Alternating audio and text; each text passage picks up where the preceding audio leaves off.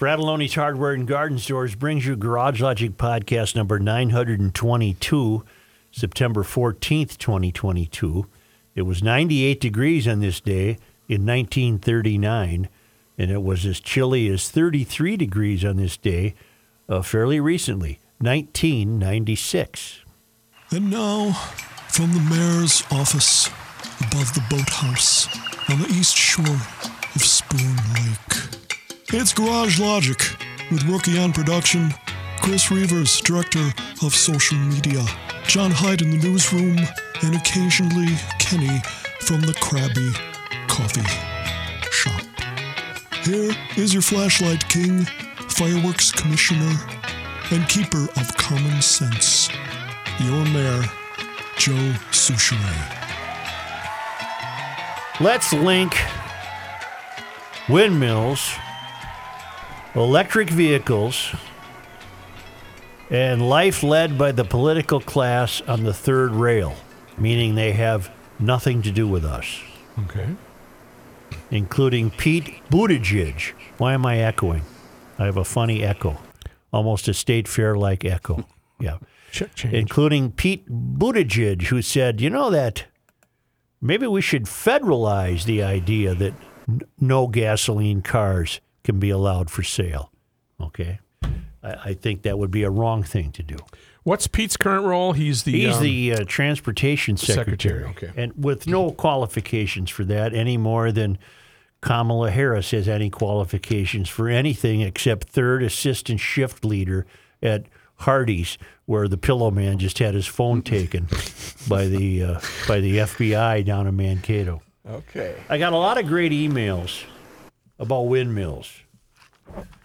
Uh, and if they're if some of them deserve a we don't know that, they'll get the we don't know that. Where is the we don't know that on my deal? I'm gonna guess you double clicked. I probably did. but I can give you. Uh, oh, Uh, we don't know. Zach that. writes, I know a guy who did ma- I know a guy who did maintenance on equipment to build windmills. Uh, we don't know that. no, I believe that he he knew the guy. Oh, I know a guy who did maintenance on equipment to build windmills, road graders, bulldozers, payloaders, and he got to be friends with the general contractors building some of the windmills you're talking about. That gentleman said the windmills built in 2020 must have their oil changed after 500 working hours, and each one holds 55 gallons of oil. I see no reason to give this the we don't know that. Am I in agreement with people? Sure. I mean, for Sure. all I know, that big monstrosity up there needs 55 gallons of oil. In addition, you can't see all the oil and grease they are flinging into the air. If you can see it from the ground, it is pretty thick up there. I read some sources on this, and they suggest oil changes every 8 to 16 months, depending on the company and when they were built. Uh, the information I heard came directly from someone in the industry. I know this is dangerous for me because I'm I'm doing hearsay, but I find nothing yet to be uh, doubtful. I wonder if GLers have any wisdom with this. If this $500 is accurate, that is nothing. To top it off, they don't put oil lines in the windmills, so the oil has to be shuttled up and down the elevator in 11 five gallon pails. In the end, it doesn't matter how much windmills run or how much electricity they generate. The money is made once construction is complete. The rest doesn't matter after that. Environmentally friendly, you decide. Okay. In other words, you get paid for their presence, huh?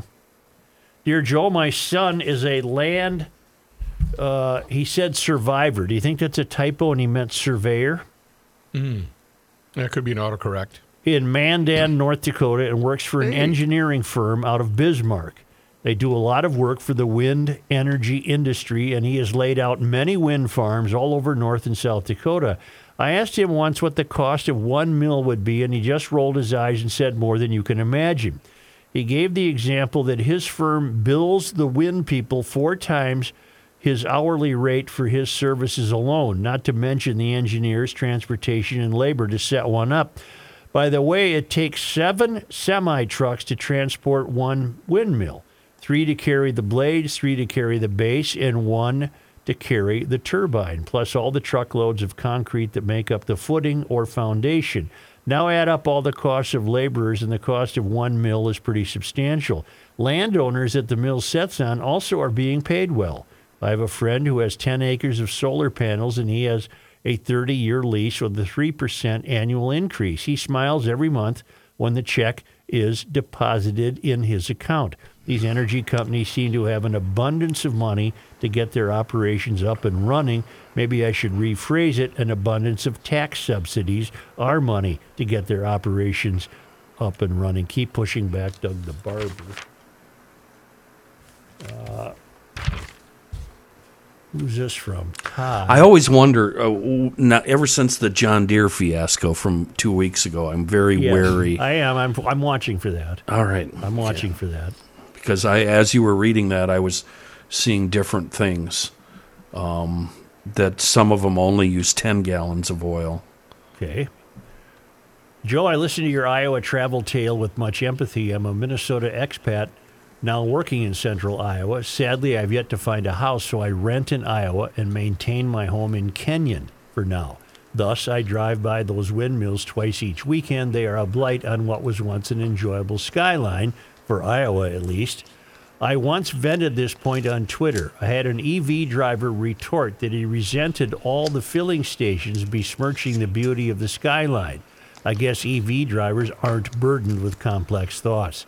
Regarding the number of truck it takes to haul a windmill, I've seen this operation done many times during my Iowa Minnesota travels, so I feel confident in saying it takes five truck. So we're down. Well, the first emailer said uh, uh, six truck. Now we're down to five. Three for the blades, one for the generator, and one for the hub and other miscellaneous pieces. So, uh, by the way, did you happen to see, note the burned out windmill north of Mason City? Its melted blades droop like the last couple of petals It's- on a dead daisy. It's pretty cool. I've seen it I've a seen couple it. We times. talked about yeah, that on this summer. Yeah. So, so far, we have a discrepancy in the number of trucks it takes. All right, so we accept that. Paul from Dallas writes The trucks you saw for the windmill blades are only the tip of the iceberg. Most are produced overseas and arrive in Duluth via ship. See attached picture. I did. They are loaded on trucks there and moved to the field. Each truck has a lead vehicle and a chase vehicle. The rear trailer can be steered by remote control in the chase vehicle. It is interesting watching them navigate a clover leaf or sharp turn. They cannot stack them because they wouldn't fit under bridge decks, so each blade gets a truck. Finally, you have the tower, which comes in two or three segments. Each segment requires a chase and lead vehicle. Then the uh, generator unit at the top also requires its own truck and is an oversized load as well. I think you know that there is no use for spent blades and they are buried somewhere in eastern Montana or Idaho. Not sure what their life expectancy is. The hypocrisy is incredible. Paul in Dallas. Okay. And this one says uh, from no, this is from uh, this is from Dan. Uh, don't use my name if you read this on the podcast. I, lo- I love those because they're usually coming from someone in the field, in the business. But you did just read this. Right. Yeah. did I Thanks say? for This that, This is Dan. not Dan. Thanks, This is Dan. not Dan. Yeah, Don't use his name. though. Damn it. So we're going to call Dan Dave today. Yeah, let's just call him Dave. Dave writes, probably shouldn't use my name. Yeah, okay. Okay, Dave. Got it. We didn't. Don't worry. Full steam ahead. Heard you raving about the efficiency and beauty of the wind farms on Tuesday's podcast and thought I'd add some fuel to the fire. I'm a field mechanic for a rather large electric utility based in Minneapolis, and I've been working in and around wind farms in southwest Minnesota for the last five years. The major components of a wind turbine arrive at the construction site on a minimum of nine trucks, with two to three chase vehicles per truck. Before the trucks show up, the field roads in the area need to be upgraded for the weight of the trucks and construction equipment, requiring hundreds, uh, requiring thousands of yards of gravel and an army of trucks and equipment. Each turbine foundation averages 240 yards of concrete, requiring 20 to 30 cement trucks per foundation, plus the equipment to excavate the hole and the crews to assemble the forms, rebar, and pour the concrete. Each wind farm has multiple substations and switch yards that need to be constructed within hundreds more yards of concrete, tons of steel and equipment, and multiple crews and construction equipment. The cranes used to assemble the towers arrive on multiple trucks and are assembled on site by crews driving multiple carbon spewing trucks. Miles upon miles of underground cable has to be laid to connect the turbines to the substations, and entire transmission grids have to be built to connect for the farms. Each large line tower uses between 200 and 400 yards of concrete for its foundation. The lifespan for the earlier wind farms is around 20 years, so the old ones need to be torn down and the entire foundation and tower needs to be replaced. The steel is recycled, hauled away on more trucks, and the blades end up in landfills to pollute future groundwater. Land use is an issue as well. For example, the Blazing Star Farm west of Marshall covers 70,000 acres and generates 400 megawatts of power in ideal conditions. By comparison, the Monticello nuclear plant generates 647 megawatts, and the evil coal burning Sherco plant generates a combined 2,240 megawatts with only a few hundred acres of land being used. Then there's the issue of noise. The newer 150 meter towers sound like jet airliners circling overhead when they are running. Seems the green majesty of the wind farms might be a bit overstated. Again, leave my name off. Hate to be accused of going against the green mob. Dave from southwestern Minnesota. Okay. Thanks, Dave. Scott Matura from Montana. I listened to the 913 podcast, and interestingly enough, I was driving to Billings on Friday and I passed three incredibly long flat blades. I'm sorry, flat beds, each carrying a single windmill blade. It's incredible how massive these are up close, and three of them lined up together are longer than a Mormon clothesline. When I drove, which I think is a funny line. When I drove to see a rancher friend outside Great Falls, I saw two things. I saw the southern portion of Montana's Golden Triangle. This is a massive region of wheat and barley, and it is beautiful. But I also saw a landscape of amber waves of grain that were filled with approximately 70 white mobile monoliths of fiberglass. Their fans, the blades, the one that ran, rotating in a slow, robotic, even tempo. Right here in Bozeman, a town with taller buildings by the day, our purple mountain majesties are increasingly looking downward at vast fields of solar panels buttressed against the foothills. In my recent drive back to the Twin Cities, saw solar fields forever, a Beatle reference for the newsman. So this is the irony lost on. So is the irony lost on non-GLers that we have a group of individuals that file injunctions to stop the cleaning of our forest floors in the once great state of California?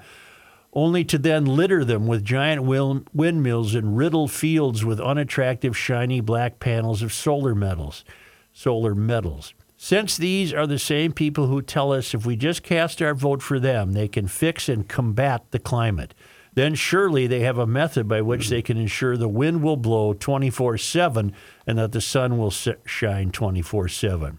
Unleashed with our tax dollars, they surely have the unrestricted ability to spin the mills and light panels at will, do they not?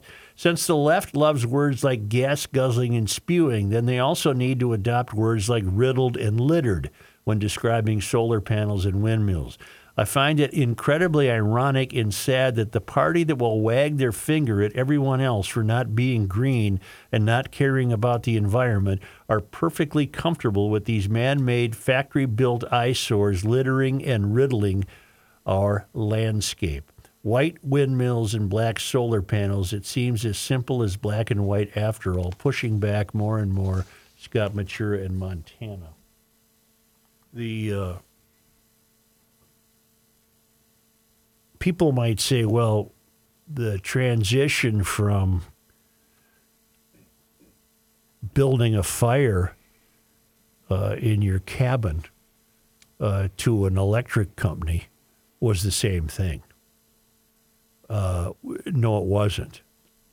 The, the fire that you built on your homestead back in the day uh, didn't do anything except maybe keep you warm if you were lucky when we transitioned to utility plants, then warmth was available to the masses.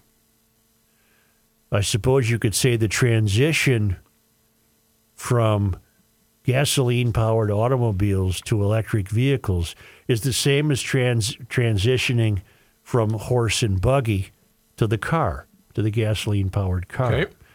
Well, no, it isn't. It, it's not. It's not remotely analogous.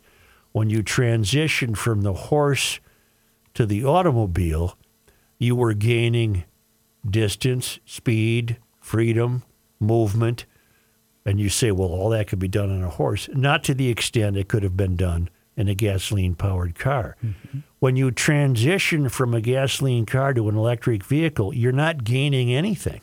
In fact, you're losing. You're not gaining anything. Right. You're not gaining distance traveled. You're not gaining freedom. Freedom already exists. You're not gaining anything. And in fact, according to Bjorn Lomborg, who had an interesting piece in the Wall Street Journal over the weekend, Bjorn Lomborg was a, uh noted uh, euphorian who saw the light. He's president of the Copenhagen Consensus, a visiting fellow at Stanford University's Hoover Institution, and author of False Alarm How Climate Change Panic Costs Trillions, uh, Hurts the Poor, and Fails to Fix the Planet. In other words, Bjorn has seen the light that climate change has nothing to do with the climate. Uh, and he had a piece in the Saturday Wall Street Journal called If Electric Vehicles Are So Great, Why Are They Mandated?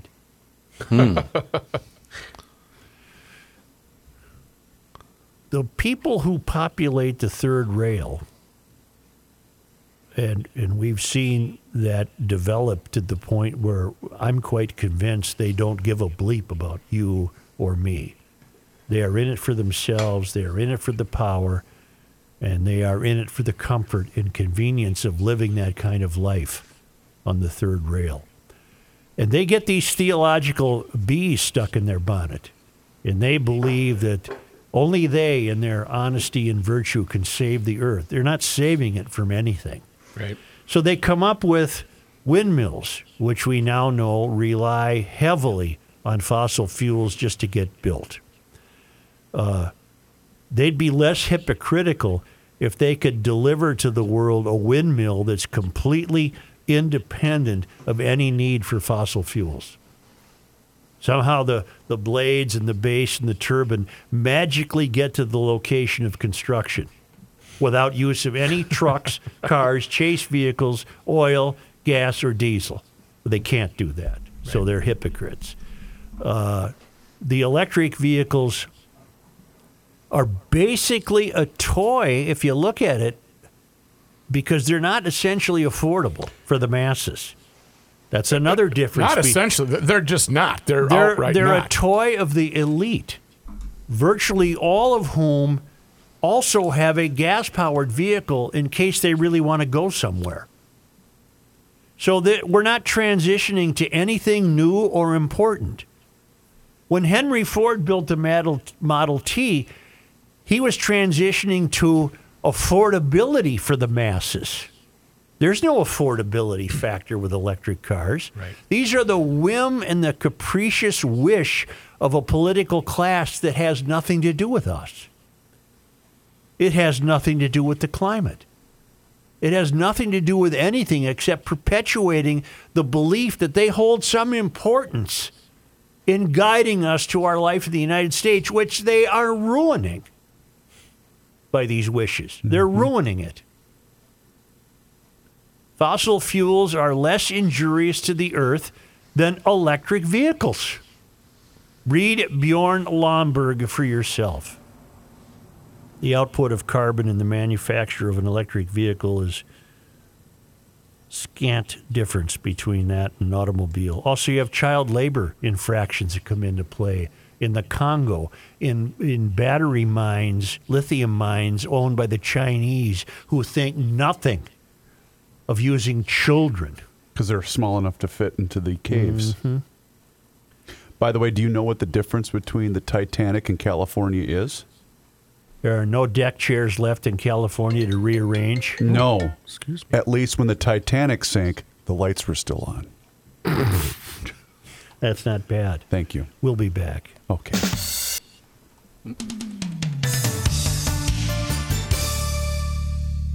Fall just around the corner and winter not far behind. I don't have to tell you that. You already know that. But do you already know about Kahuna Window Cleaning and Seasonal Services? I sure hope so. They have been uh, doing windows, gutter cleaning, roof washing, house washing for quite some time. They are a veteran owned company and they are friends of Garage Logic. How so? Well, they're offering their services to garage logicians that don't want to get up on a six to eight foot ladder and clean out the gutters or wash the windows. Nobody likes to wash the windows, but when you have it down to a science, when you got that squeegee and all the stuff and you do it rather quickly, it's super easy. You don't have to lift a finger. Well, you do. You got to call them 612 888 5248 or go online to kahunawindowcleaning.com, book a cleaning, mention that you are a garage logician, and they will waive the trip charge. They work very efficiently, quickly, and they're in and out of your hair in absolutely no time. How do I know this? Because we've had several garage logicians say, I've used their services and I would highly recommend it. 612 888 5248. Don't climb up a ladder to clean out your gutters or wash your windows or what have you.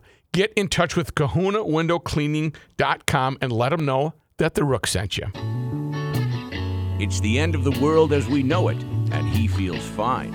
Joe Soucheray. Why do it today? I'm going to tell you why. Why you get on aimhighconstructionmn.com right now and why you get a hold of Chris and you get the uh, ball rolling because you want to get that bid in now.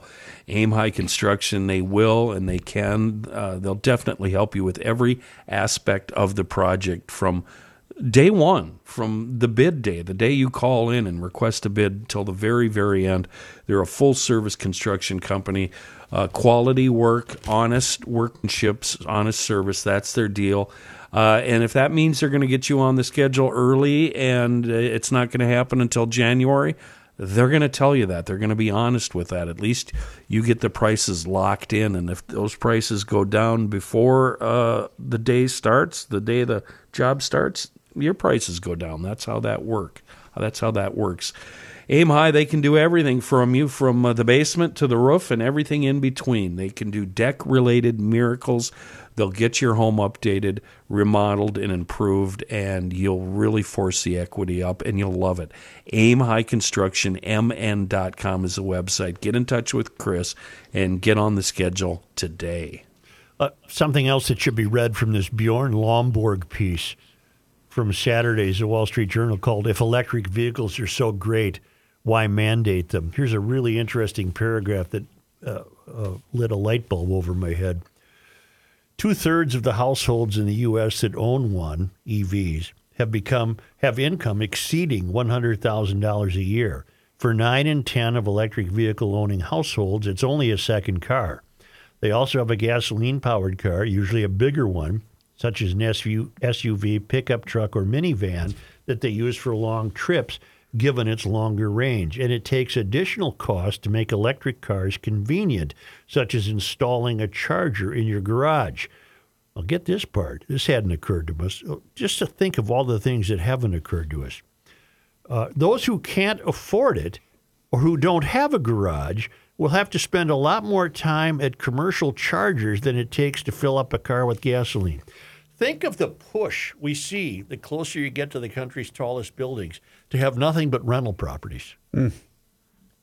Where are the people going to charge Right. their cars? Yeah. Well, that's why we're going to need portable stations, right? That'll be the next move.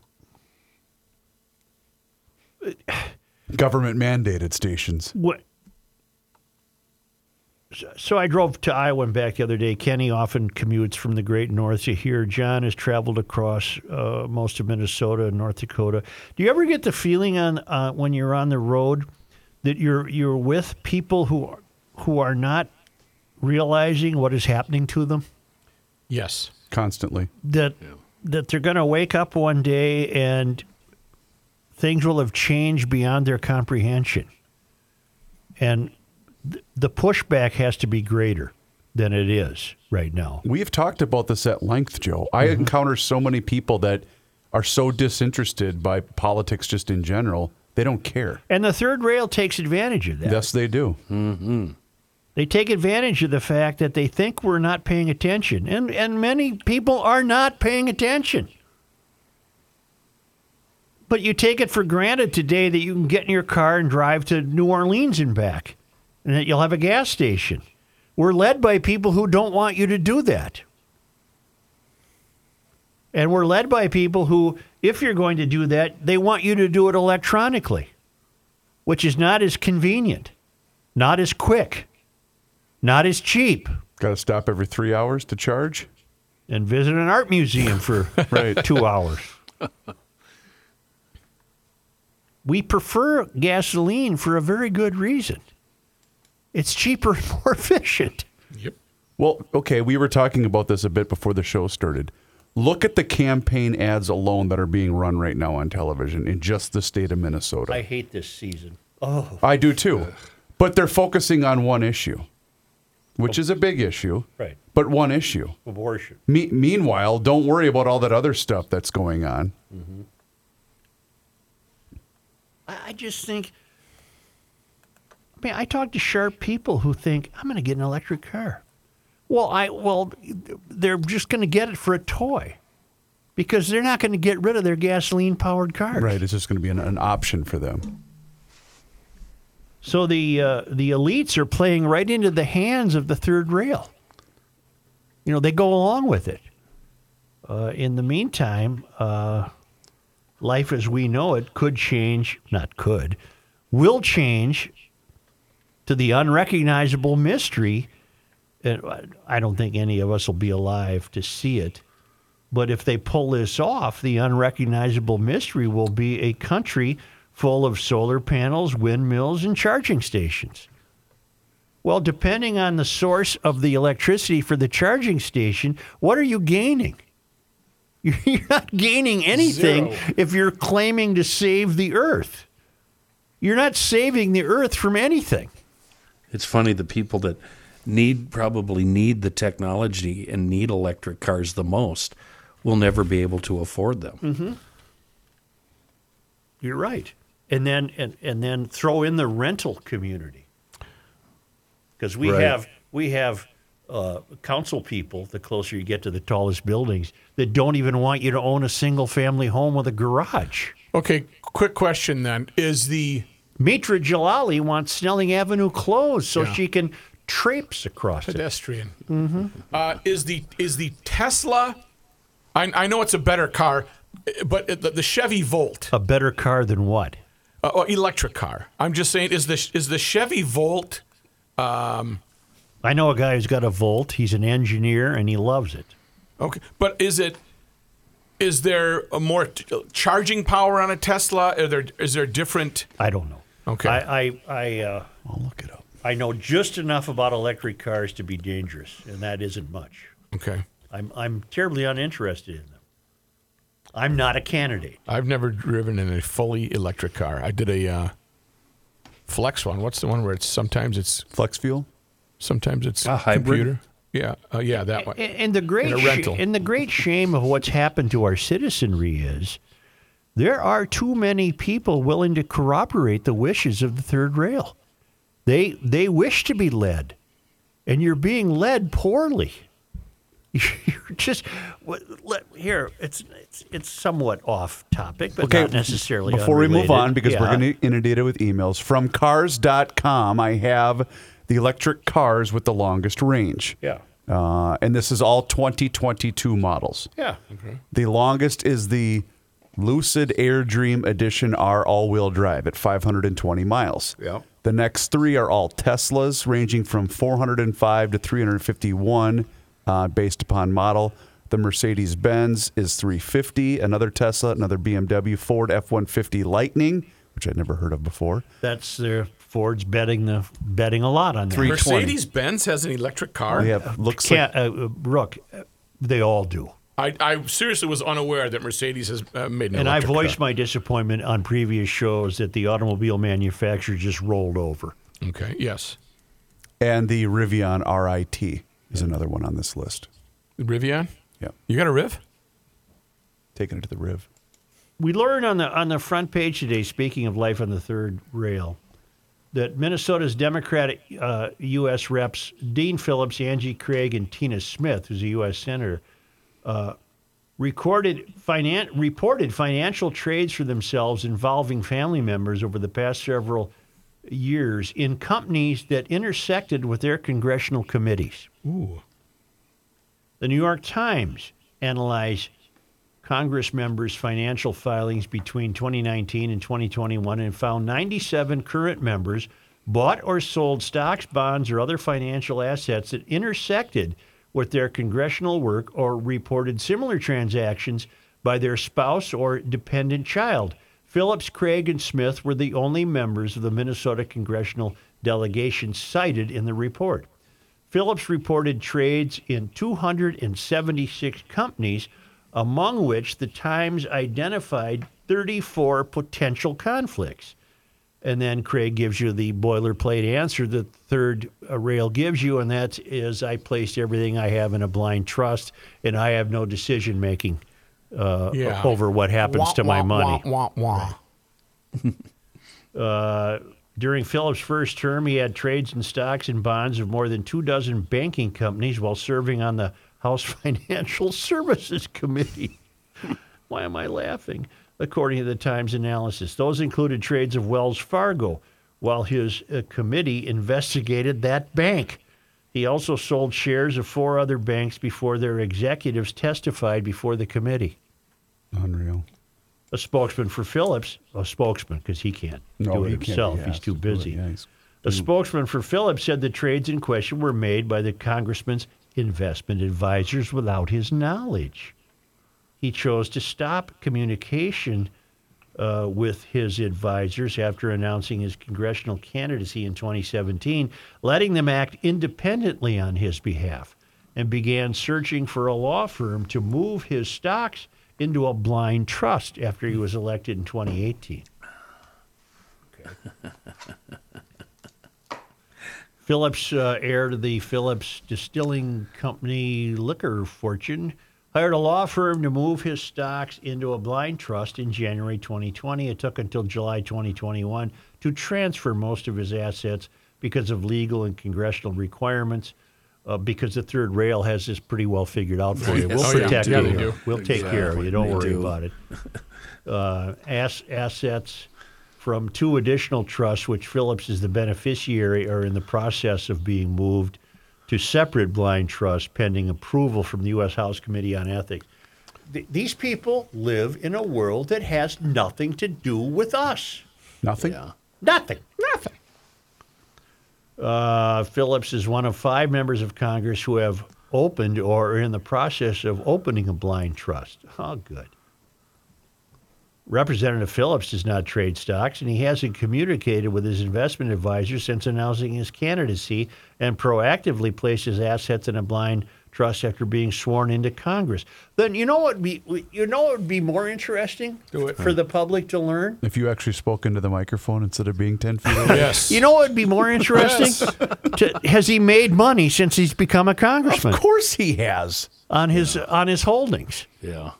Has his holdings made money? And more interestingly, had they made money in the fields where his work intersected with those fields? We've seen this hmm. across the board, That's both the- locally and nationally, though, on all sides, by the way. We, we've seen this over the years. And it's you know a what? frightening Nothing- story when you when you read the whole Times story. oh yeah. It's I mean there's it's ridiculous. Well, look at what they get Pelosi and her with. husband. What mm-hmm. they've been getting Well- away with. You, well, look, exactly, but she doesn't have any stock. That was part of the story, actually. Mm-hmm. The other, the other one was people are on committees like the Ag Committee, and they are selling ag futures, etc., and it's legal. How is that possible? uh, Tommy Tuberville was the one that was pointed out was doing The old that. football coach? How? Yeah, yeah. How is that legal? It's possible because the third rail only takes care of themselves. oh, it's ridiculous. It doesn't care about us. So you guys read this story. How many, no, going back to what we discussed earlier, how many of the voting public would either see this story, dismiss it entirely, or would this even affect their voting choice? Number of ways to answer that question. It's an interesting question. Thank you. Well, it's not that interesting. Okay. Number one, number one, newspaper readership is is down. I've heard that. As an aside, you know, hotels don't even get newspapers anymore. The newspapers have stopped bringing newspapers to Well, hotels. The one I stayed at in Roseville had a uh, always had a fresh supply of your newspaper. Wonderful. That's Yeah, good. I'm uh, pleased was to fun. know that. It was fun. Yeah, Where I just it. stayed, they didn't have them, and they said the newspapers uh, have stopped delivering to us. I got to read the Joe Soucheray column Oh, twice. boy. Isn't that fun? Yeah. Uh, so, what we learn here, what about Phillips and uh, Tina? Here's the deal with these guys. Uh, Which came first, government or the mafia? Because they're both playing the same game, but one is illegal and one isn't. I trust the mafia. I, I mean, these senators and representatives, that's just their cover job. Mm-hmm. Their real job is shifty and evil and involves a lot of money that they're stealing right out of our pockets. You're right. This is Tony Soprano pretending is he's the sanitation going chairman. to going to work at, at a meat processing plant and sitting in an empty office and watching TV all day. Well, you know, or- or whatever. A more charitable way to say it might be that Dean Phillips is not stealing any money from us, but he works in a system that has allowed him to be removed from the general public, and they exist within their own rules, laws, and regulations that have allowed him to gain money. Hmm. And then they only go out in public every two years or four years or six years, whatever it may be, in order to reconnect with us, the public, the unwashed. Yeah, they show up at a raspberry parade and pretend that they know everything about your town, and then they're back to the In protection to- of the third rail. In order to get votes, so, So the they can stay in there for another shift. Right. The third, the pushback we have is just a gargantuan task. Oh, Here. we'll never win. Oh, it's it's incredible the amount of pushback that's required from us. It's a cover job. Their their senatorial duties. That, that's a cover job. Okay, this makes it all the more reason I want to tell you about something. We are, we have welcomed Eckberg and Lammers Law Firm to the show. Mm-hmm. Yep. You need to protect yourself from these highway robbers, meaning the political class, the courts, the judicial system.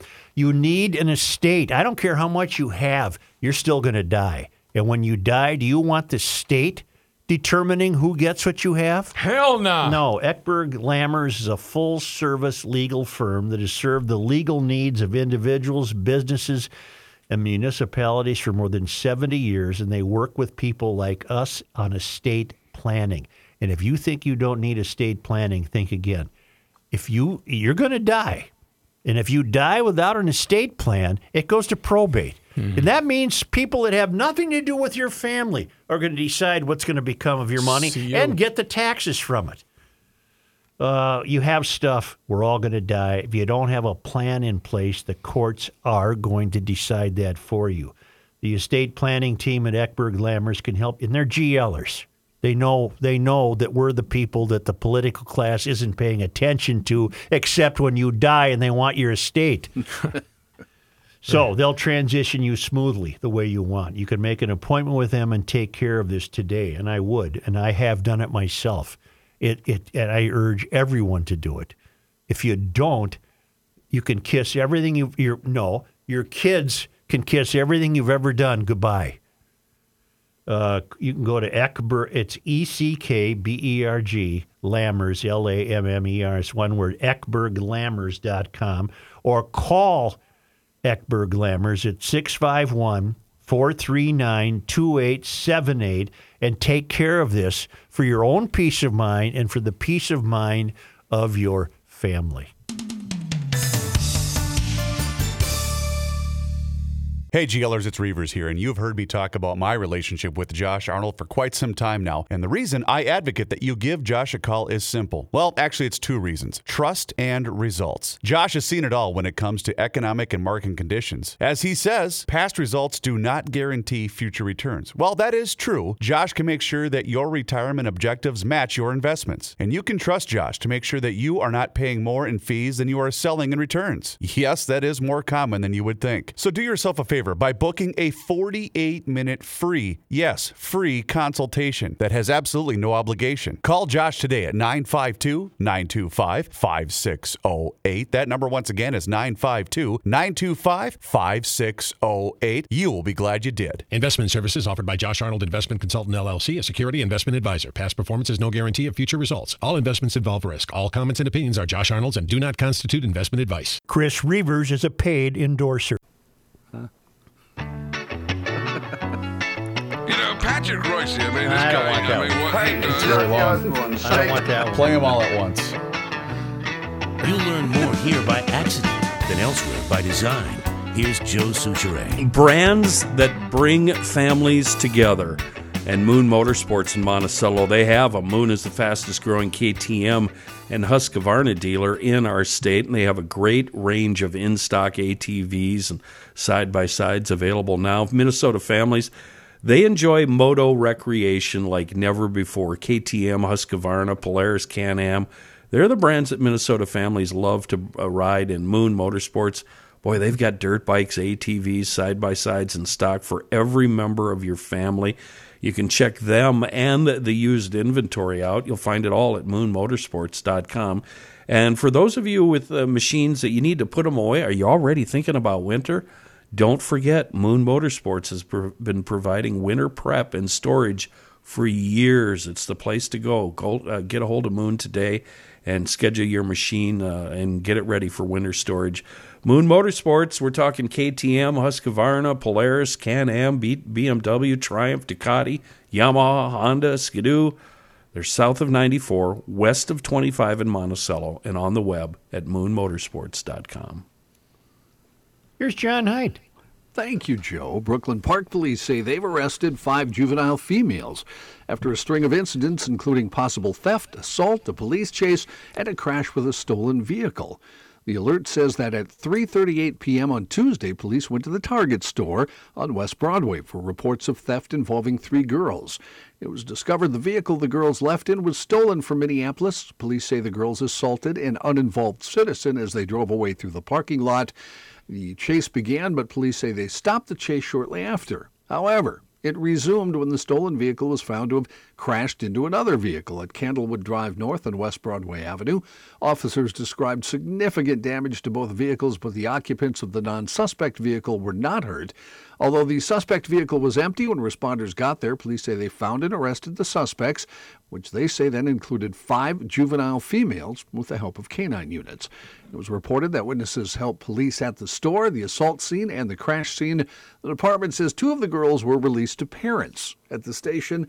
However, police say the other three girls were taken to the Hennepin County Supervision Center when police either determined they were runaways or failed to connect with legal guardians. The alert wrapped up by saying the girls will, quote, be charged for their crimes at a later date.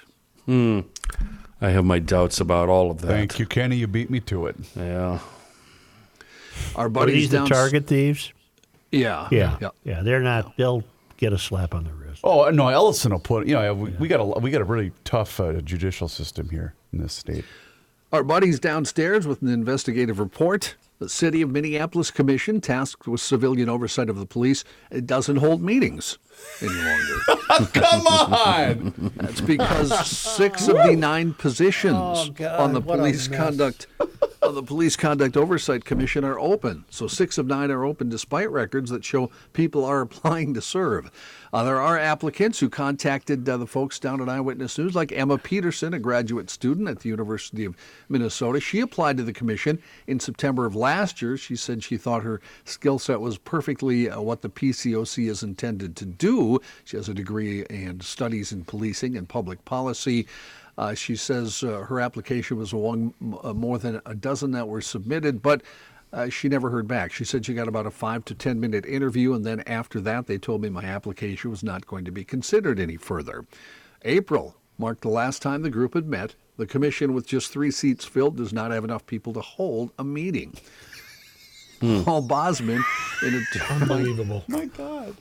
An attorney with the group Communities United Against Police Brutality, recently filed a petition in Hennepin County Court asking a judge to force the city to open the positions. As part of this story, the Minneapolis City Attorney's Office declined an interview request and wouldn't comment on the litigation. Of course not.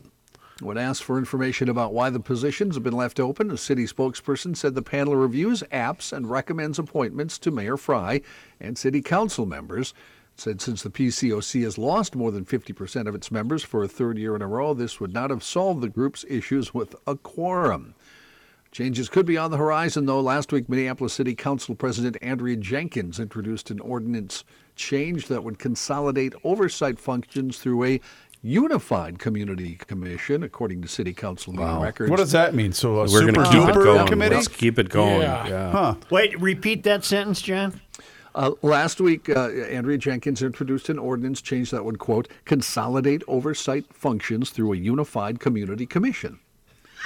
So, So But explain what that means. Oh God help. the, uh, You know, the I'm folks rooting for this Cedric Alexander guy. He has to be thinking, what the hell did I walk into here? right. These people are nuts. Uh, the guys at Channel 5 did uh, exactly, Kenny, what you said. What the hell did that mean? They tried to find out from somebody on the city, but nobody had any comment. Because nobody knows what it means. Exactly. And Because it talk doesn't of mean anything. talk of shutting it all down and cutting losses. That that didn't come up, did it? No, not at all. No, no. We're gonna keep it going. You're okay. still paying violence interrupters who don't interrupt anything. right. Well, they don't want to interrupt their TV show. Right. They're hard to on. reach. Uh, they're busy. You know, they're hard, to reach. Uh, the story you talked about earlier, but uh, I'm going to repeat it just because it, it befuddles me. A New York Times analysis found that 97 lawmakers or their family members bought or sold financial assets over a three year span in industries that could be affected by their legislative committee work. Among those, Minnesota's Democratic U.S. Reps Dean Phillips, Nancy Craig, and U.S. Senator Tina Smith. They reported financial trades for themselves or involving family members over the past few years in companies that intersected with their congressional committee. Phillips reported trades in 276 companies, among which the Times identified 34 potential conflicts. Craig reported trades that one of her children made in 19 companies, with two flagged as potential conflicts, and Smith reported trades her husband made in four companies, three of which were deemed potential conflicts. one Minnesota though, right? We're one Minnesota. Yes. Tina Smith, are you kidding Is she me? still around? I didn't even know she was still around. The family of You know, her Smith. husband's name is Archie, and uh, she describes his job as buying and selling stocks in uh, insulin companies. Yeah. And uh, her husband sold his shares in March 2020 as the pandemic began. Hmm. And then, oddly enough, most stocks plunged, but I guess he got out in time. Well, I was pretty lucky. Yeah. Okay, Edith. Good Smith, move. Smith's That's, uh, spokesman said it was just a simple business decision. Like a lot of families, my husband Archie and I have two very different jobs, and we keep them completely separate, Smith said in a statement. Archie's job is to invest in medical device companies, which he has done most of his career since we moved to Minnesota in 1984. I don't know about and have absolutely no role in any of his investment decisions. Uh, we don't know that. Oh, Tina, you little sweetheart. Tina. I didn't believe that uh, argument when uh, Ginni Thomas used it with Clarence, and I don't believe it with this either, with Tina Smith. I don't believe it. I don't believe Uh, any of these people. Well, uh, here's a couple more. I got a couple more from this story because this story is amazing to me. Uh, Alan Lowenthal, a Democrat from California, Yeah. uh, he sold Boeing shares on March 5th, 2020. Okay. Yep. One day before a House committee on which he sits released damaging findings on the company's handling of its The guy ought to 747 be in MAX jail. jet, Jesus. which was involved in two fatal crashes. One day before. Holy S. Okay. A representative, Representative Bob Gibbs, an Ohio Republican on the House Oversight Committee, reported buying shares of the pharmaceutical company AbbVie in 2020 and 2021, while at the same time the committee was investigating AbbVie and five rivals over their drug prices. And I did told you earlier, Tommy Tuberville, Republican of Alabama, member of the Ag Committee, regularly reported buying and selling contracts tied to cattle prices starting last year, even as the panel, by Mr. Tuberville's own account, had, quote, been talking about the cattle markets. Yeah, and they, they legal? they're, they're third rail. And they all, well under paragraph 13C, division Oh. two. Uh, you're covered, Tommy Tuberville, because uh, you just- reported that within 24 hours of an imaginary time frame. But you know the the biggest insider trading debacle, right? No, Are you sure? Uh-oh. No, you know, no. What Are are, you you going to sure? do here? Be cautious here. Be very cautious here. There's two gentlemen that lived in, I believe, Philadelphia, Okay. Uh-huh. Yeah. uh, uh, blue bloods. Oh, don't give me this trading places thing. You can't I love mention that. you that know- I movie. love that. I haven't. I've just said it was a big. Uh, It was a big debacle. Frozen orange juice. Clarence Beeks Yeah. of Lyndhurst Security. There were uh, there were several references uh, uh, concerning this story to that particular film Yes. on Twitter today. I don't know if you saw it. One hundred percent. This is what people. This is basically. I I now I know you give me a hard time, but trading places basically was the general knowledge for any normal person, any young kid that's 15, 20. That's how they learned about commodities. Are you saying that all Matthew? elementary school students should have to sit down and watch Matthew? this movie? Yes. I've seen that movie a hundred times, and I still don't understand. still how don't? wo- I still don't get it. Uh, futures. how do They're you- trading in futures? How do you beat uh, Eddie Murphy jumping off the what is it the fourth screen after they said this is bacon, which you would find in a bacon and lettuce and tomato sandwich, and then he looks right at the camera as if to say, "What the bleep." Here's Johnny Height. Well, thank you, Joe. Lower gas costs slowed U.S. inflation for a second straight month, but most other prices across the economy kept rising. Evidence that inflation remains a heavy burden for American households. Consumer prices rose 8.3% from a year earlier and 0.1% from July, but the jump in core prices, which exclude volatile food and energy costs, outpaced expectations and ignited fear that the Federal Reserve will boost interest rates more aggressively and raise the risk of a recession. Fueled by high rents, medical care, and new cars, core prices leaped 6.3% for the year ending in August and 0.6% from July to August, the government said Tuesday. I know what I know what your question is going to be, Joe. Oh, if let you me do, get in the head. you're really let me in get let me just get in the head. All right. Is Clarence Beeks still with the other gorilla in the cage? No, I have a dumb question. Maybe it's not so dumb. Are gas prices dropping because demand is dropping because people can't afford? They're making decisions now. Inflation's so high, they're saying we're not going to Wisconsin Dells. We're going to buy food. I would say no. I, yeah, I would have to agree with Rookie. And maybe it's just because the summer travel season is over Well, with. well, why demand obviously is the reason gas prices are down. And What be- other reason would there be? because the summer travel season is over. Don't you think that has a p- Maybe big that part of does. it? What was it at Labor Day? Were we still at I don't- 390 or But OPEC has just decided to not increase production, Right. so they want to make sure And the in- price. Uh, yeah, cut back, in fact. They Yeah, said. so OPEC, they want to make sure that price goes back up. Can we go back to that previous story? Thank you. I'm trying to think of something in the normal world where the people that don't live on the third rail, laws that we have to adhere to on a daily basis, uh, so we don't go to jail. While these scofflaws just openly trade um, on a daily basis, and, and, uh, and so I've been trying to think, like us, the five of us. We couldn't take like I couldn't take top secret money from Right. Polaris. I got it. Um, I couldn't take money from Polaris and then tell everybody Radio World, payola. this- that's that's th- what I'm trying to effing get at, Reuvers. Shut up. you just asked Jesus a question. Christ. you just asked a question, Kenny. and I was in the middle of saying it. We can't take money from co- companies and and promote their things without it being above board and a c- paper contract. You know what I mean? I, of course I do. I've been dealing with it for 40 years. Oh, Kenny, you're talking about payola. what? Sorry. I'll move on with the news now. Well, Jeez. there's no greater example than what Trump is going through. Uh, no greater example of, of the third rail insofar as uh, he's he continues to avoid any. Let me put it this way: if he did something wrong, arrest him and get this over with. If he didn't do anything wrong, go the hell away. go. Move on. But this is going to go on forever, and nothing will come of it. With this Where- one. whereas if it was you, you'd already be in jail if I was you did say, something if, wrong. if it was one of us five who had done that or had been found with, you know, If uh, this- we'd, we'd all be in jail. If this story ago. had taken place 25 years ago, don't you guys all think this would be a much, much bigger story? Where were we? 20? Was it Clinton years? well, you could liken it. Uh, you could go back, you know, forty-five years, and you could liken it to Nixon, who uh, things happened faster, and he had to resign. Uh, Trump didn't have to resign because he already was out of office. But this is going to go on forever, and nothing will come of it. Nothing. So, but you brought up an interesting factor. Trump set the bar. You can't go as far as he went and not expect to get booted out of the third rail club. Because the rest of these people aren't turning them. You don't see a Republican turning him in a Democrat for insider trading or No, doing you that. don't. You never see that. They always protect each other then.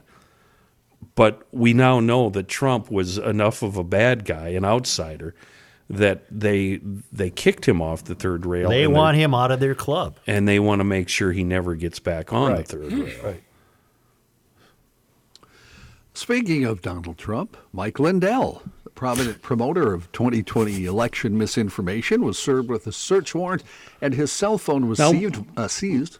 Pardon me? Mike's on what, like the sixth rail? Well, what rail is Mike on? He have keeps no hopping. idea. He keeps train hopping. is he off the rails? He's off the rails. His cell phone was seized by FBI agents who questioned him about his ties to a Colorado County clerk who was accused of tampering with voting machines. This all according to Lindell himself. Uh, all of this happened, by the way, uh, the FBI agents at a Hardee's uh, down in uh, Mankato.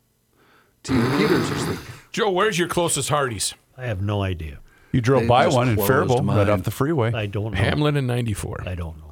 There's uh, there was one in Anoka on Seventh. They just closed it and tore it down. Who gives a bleep where Hardee's Well, is? I want to know where There's- Mike I Lindell like, ch- I like a good hot ham and cheese now. One in Fergus Hardee's Falls, but I always cheese. opt for the Arby's next door because I like those. Well, that's the roast beefs. controversy is we have mixed reports. yeah, he as to- might have been at an Arby's. See, I would be at an Arby's.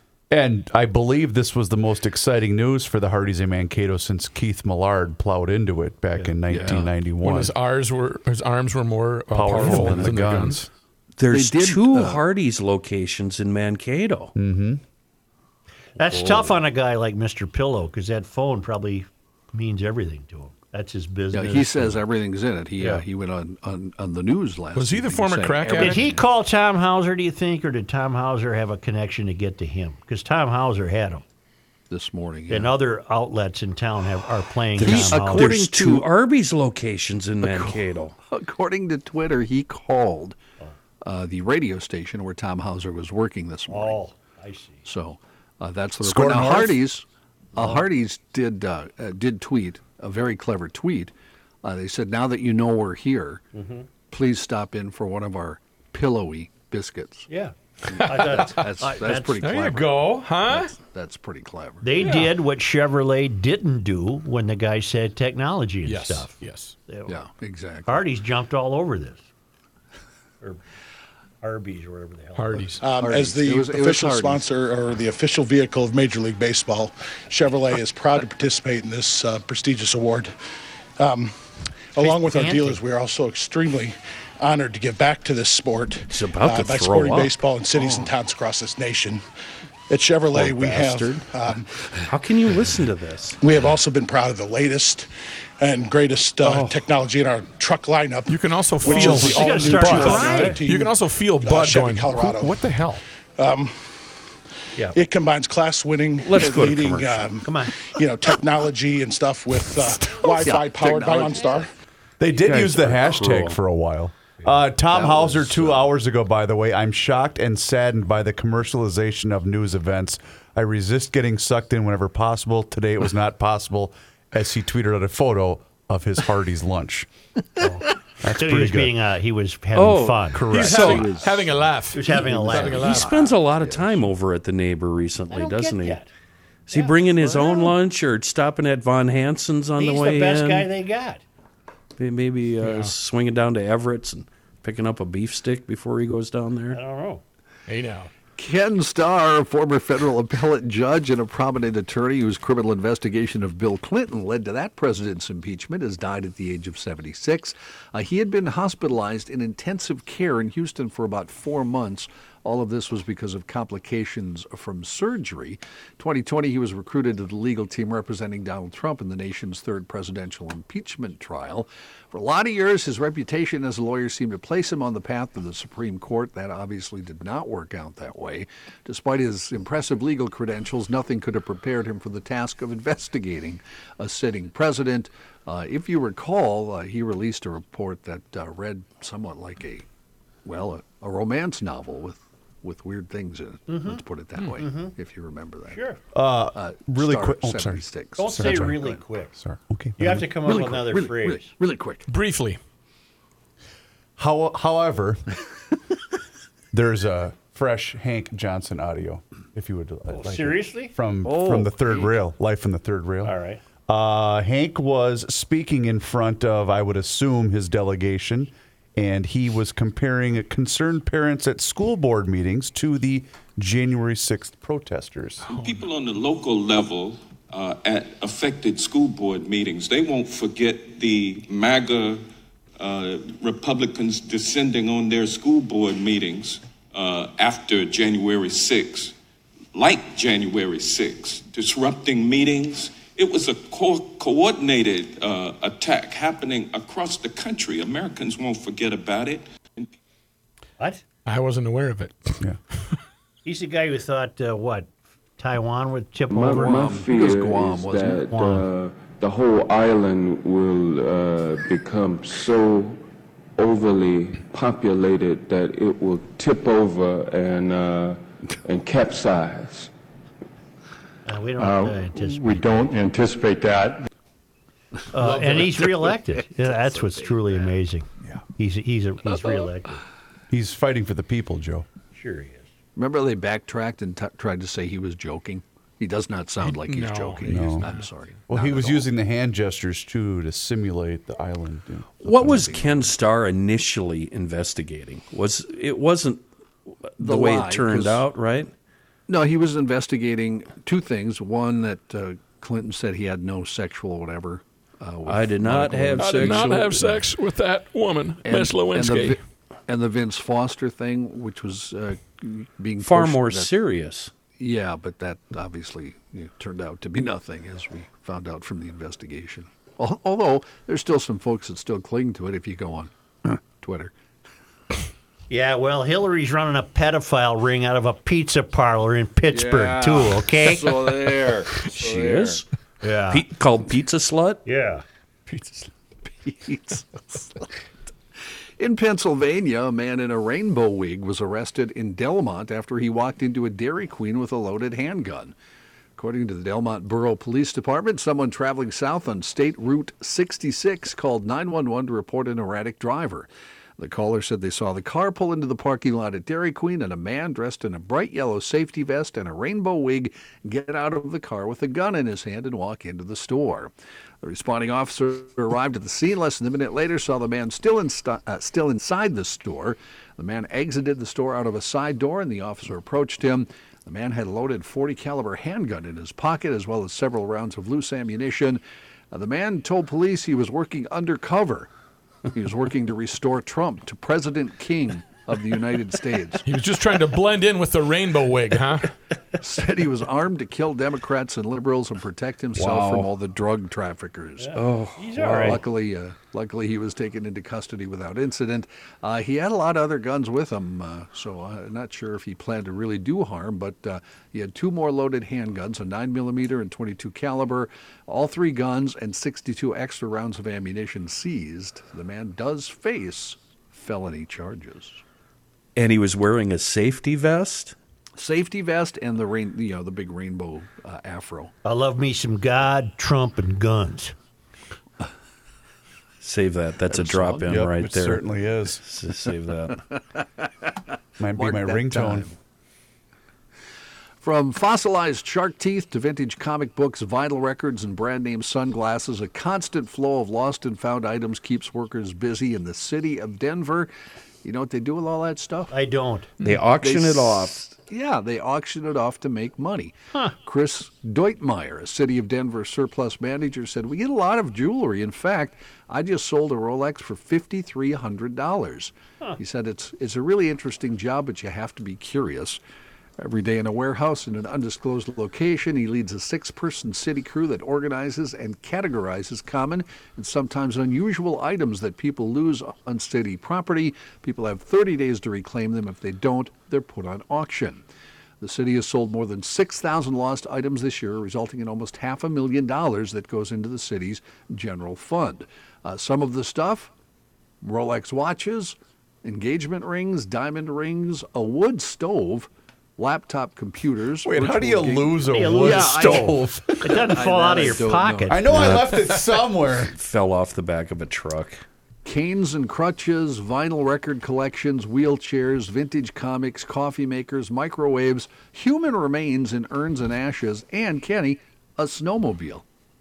So there you Yeah, go. that's uh, that's fascinating, John. Um, a lot of cities actually I hate do it when he this. says that. Minneapolis does this. The state of Minnesota does it. Every, everybody does this. This isn't news, new news. what would they I'll find in St. tell you Paul? You, know, if they had a bunch of abandoned stuff, you'd probably find and what? just what I want is some old abandoned POS sled that was left at a bar somewhere because it wouldn't start at three in the morning.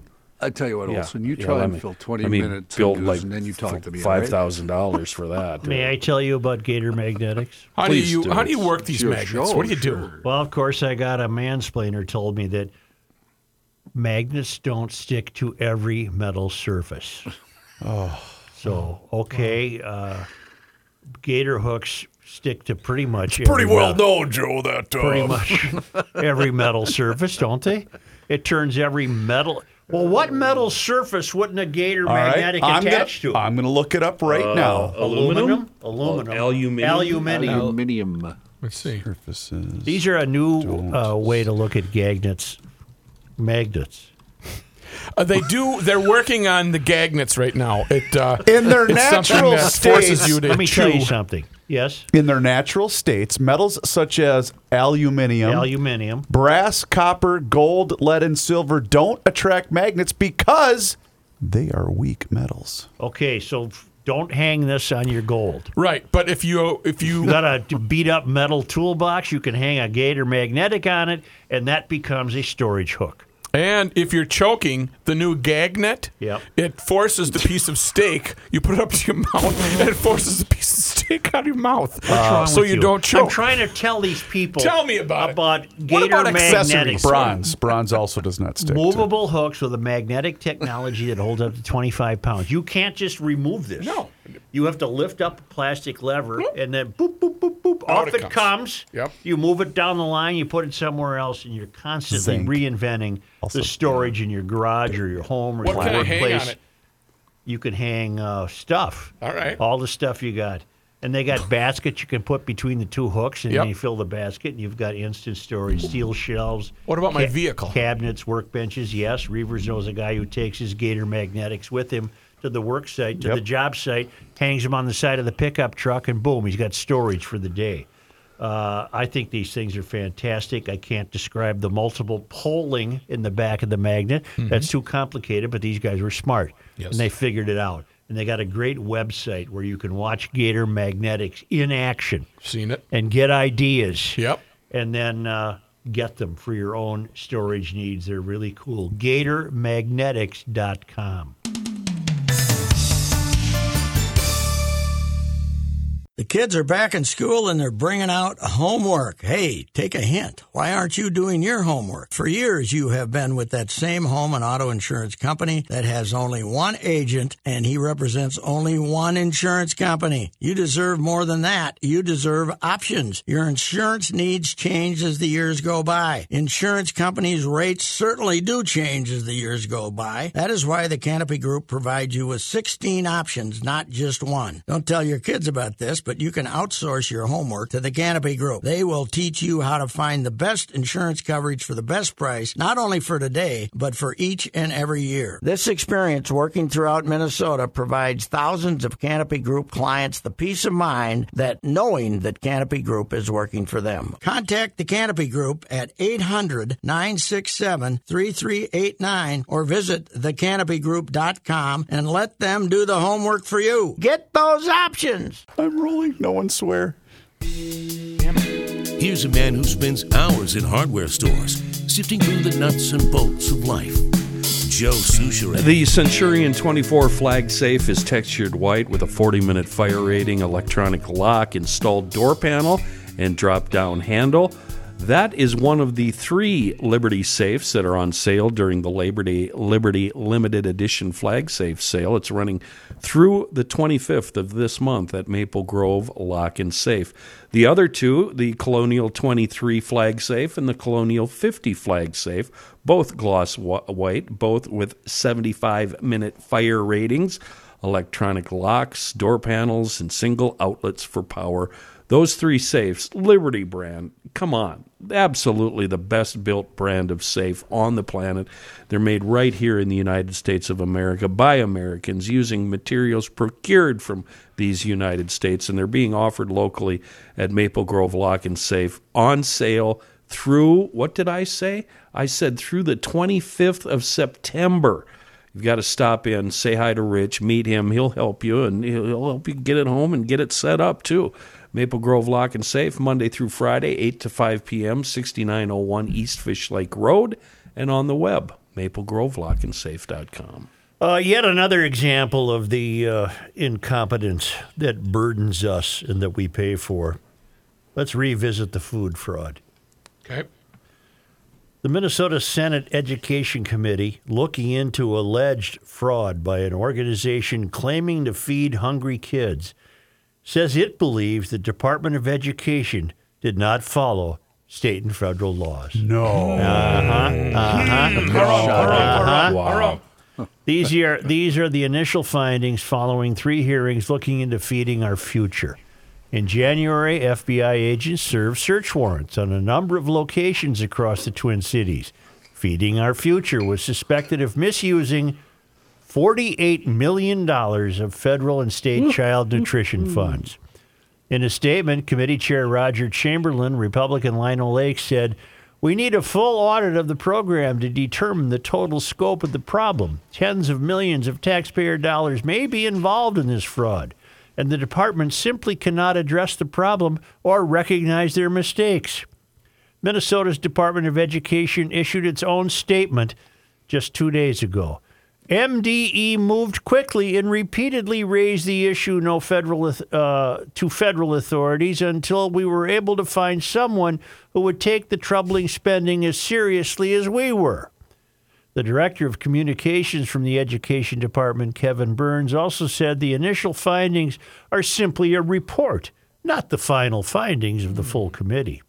Senator Chuck Wiger, DFL Maplewood, the lead on the Senate Education, Finance, and Policy Committee, said the report from Chamberlain was partisan.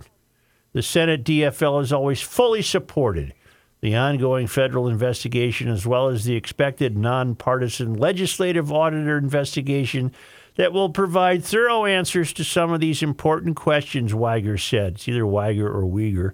It's unfortunate that Republicans released a one sided partisan press release instead of being able to work with all the members of the committee to get to the bottom of this important topic. In other words, the food fraud continues and nothing will happen. Hmm. Nothing will happen. They took $48 million of our money and bought BMWs and houses and what have you. And we're gonna Allegedly. And we're just going to let it happen. to the point where a next door neighbor, refresh my memory, a next door neighbor said, "I've never seen one kid Right. in this building Yeah. Ever." And they were they were claiming there was over a hundred every day. Every day. And, and a neighbor said, "No, there's never a car. There's never anything." There's one desk with a lamp. Right. That's it. Not even plugged in anything. Nope. Joe, they're feeding our future, though. Yeah. Only because they come to us all the way from Marloth Park in Mpumalanga, South Africa. from the traveling Lymans at worldwidewaftage.com. It was, uh, uh, please Hello? tell the crew this is a fact base. I didn't make it up about Faribault, Minnesota. Oh, I Yeah. didn't suggest he did. What I was merely suggesting is that he includes something from Faribault, knowing that's my hometown. But, but he does. He's he's not he's not creating these. okay, but he's also picking and choosing which ones to No, he's not. It, uh, No, it he's comes- not. It comes from a source, Chris. It's I a don't know if book you've about ever, these things. If you've ever noticed, Chris, I read along with Joe generally because every day I find it online. You know what? Kenny's right. from- Kenny was right. On this day in 1871, on this day in 1871, newspaper editor Horace Greeley gave Go the principal. Pardon me.